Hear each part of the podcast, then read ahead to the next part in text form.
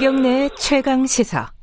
네, 어, 산업재 그러면은 우리가 보통 뭐 떨어지고 어, 끼어서 숨지고 뭐 이런 것들을 생각하잖아요. 근데 이 질병이라는 것도 있습니다. 근데 질병은 또 산업재라고 또 판정받기가 굉장히 어려워요. 예컨대 뭐 어, 굉장히 오랫동안 싸웠던 뭐 백혈병, 삼성전자 백혈병 문제 이런 것들 보면은 질병은 참 인과관계를 설명하기가 되게 어려운 경우가 많거든요.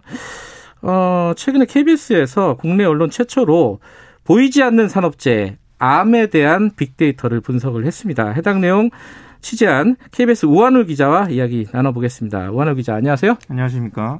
마이크 조금만 가까이 대시고요. 아, 네. 네. 이게 지금 말씀드린 것처럼 이렇게 막 눈에 보이지가 않잖아요. 질병이라는 거는. 네. 이거 이거를 어떻게 좀 분석하려고 시도했던 계기가 있었어요? 그 사실 뭐 저희가 몸이 좀 결리거나 네. 어, 좀 수시기만 해도 아 이건 내가 일을 많이 해서 그런 맞아요. 거 아닌가 맞아요. 많이 네. 생각하시죠.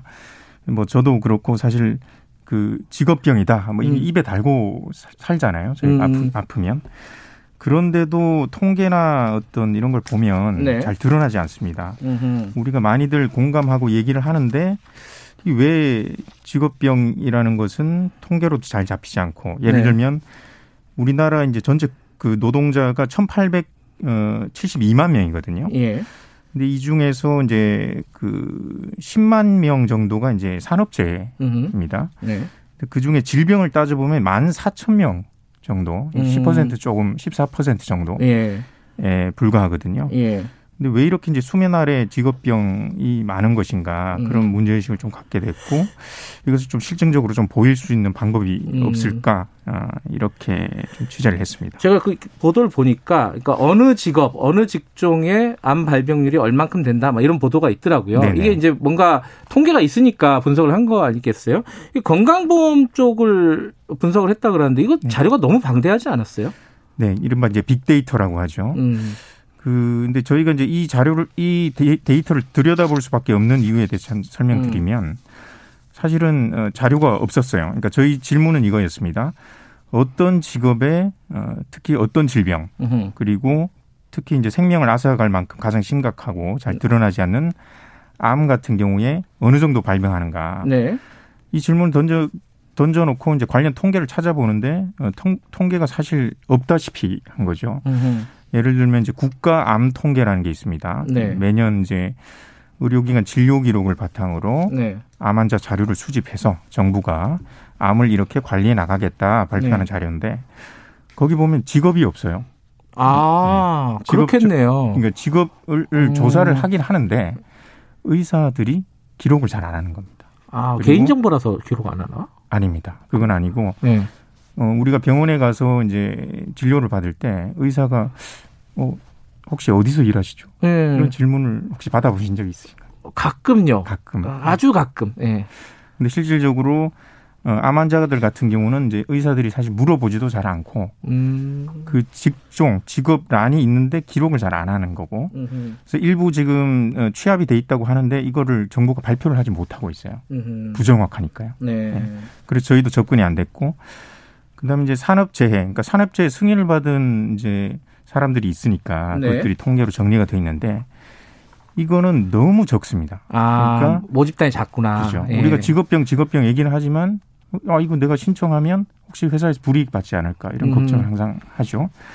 그러다 보니까 신청도 하지 않고 그리고 최근에는 이제 승인을 이제 폭넓게 해주는 어떤 좀 이제 그런 추세이긴 한데 예. 여전히 승인을 받으려면 인과관계 입증이라는 음흠. 어려운 관문을 이제 거쳐야 되기 때문에 네. 어, 잘 잡히지 않는 거죠 통계로. 그래서 네. 저희들이 어, 근본적인 어떤 이 진료 기록, 네. 어, 이 가장 많이 이제 데이터로 쌓여 있는 네. 어, 건강보험공단 자료를 볼 수밖에 없었죠. 음.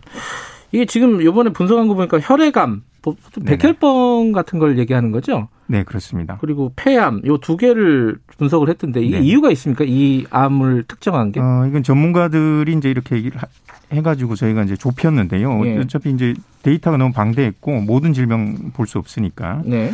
그러니까 벤, 어, 이른바 이제 공장 같은 데서 쓰는 유기용제라는 게 있습니다. 음. 기름때라든가 이런 것들을 이제 녹여서 네. 씻어내고 정비 이렇게 하시는 이른바 손에 기름때 많이 묻히는 직업들이 있죠. 네.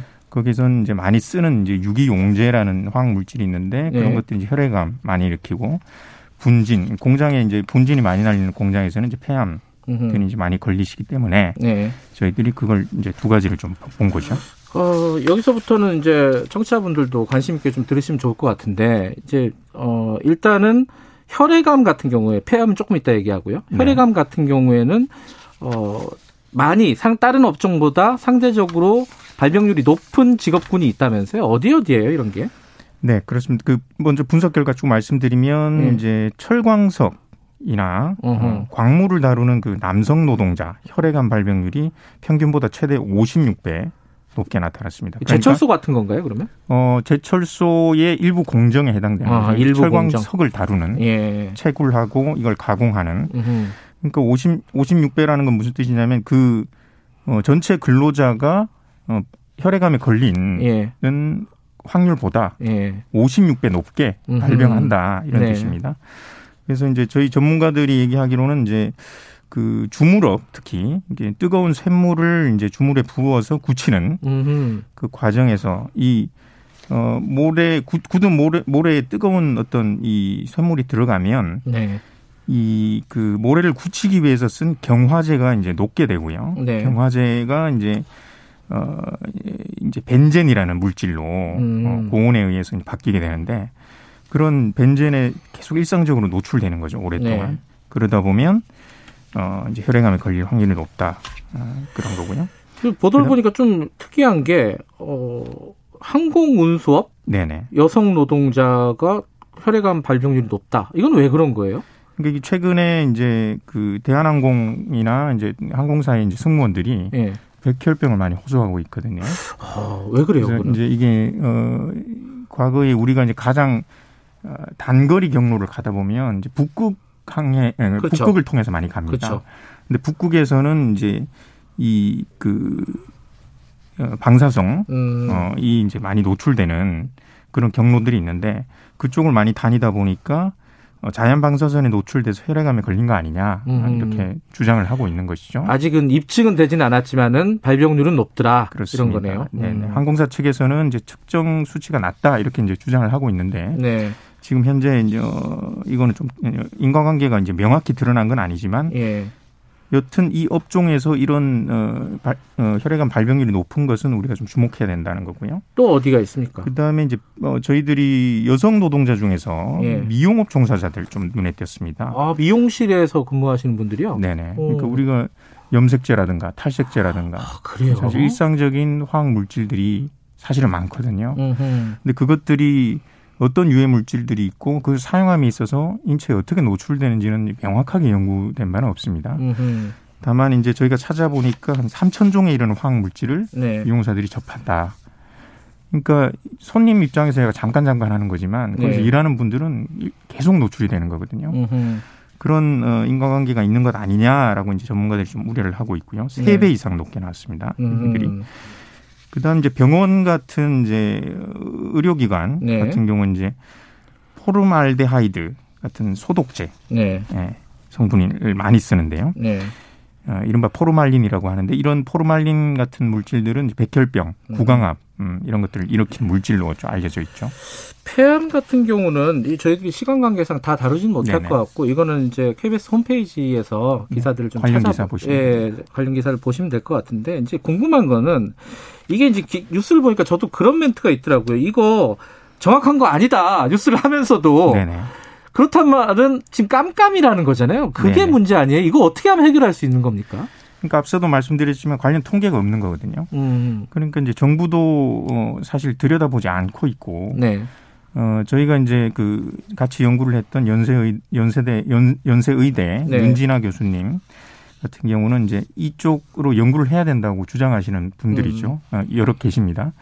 그런데 어 데이터가 부족하고 네. 그러다 보니까 명확한 어떤 이 어, 문제를 포착하기가 좀 쉽지 않다 이렇게 음. 얘기를 하고 있습니다. 이게 이제 보통 지금 막 그 떨어져서 숨지고 이런 부분에 대해서는 관심이 그나마 좀 높아졌는데 이런 부분에 대해서는 질병에 관련해서는 관심이 별로 없어요. 그죠? 네네. 어, 떤 노력이 필요하다고 보십니까? 짧게 좀 부탁드릴게요. 네네. 그러니까 이제 어, 좀, 어 일단 그 정부가 좀 들여다봐야 된다는 겁니다. 그러니까 음, 이제 관심을 가져야 된다. 그렇죠. 예. 예. 지금 현재 못하는 이유는 음. 정부가 하지 못한 개인 정보 얘기를 하는데요. 음. 이른바 이제 빅브라더 논쟁처럼 진료 기록 이런 것들을 이제 정부가 들여다보기 좀 부담스럽다 예. 하는 것이고요. 두 번째는 이제 복지부는 어, 국민의 건강을 이제 보고 있지만 알겠습니다. 예. 오늘 여기까지만 드려야겠네요. 아, 네. 이게 좀 자세한 얘기는 기사를 좀 찾아보시고요. 이런 기사가 뭐 정치 뉴스 이런 것보다 100배쯤 중요한 뉴스라고 저는 생각합니다. 오늘 고맙습니다. 네. 오한울 기자였습니다. 오늘 여기까지 하죠. 내일 돌아옵니다.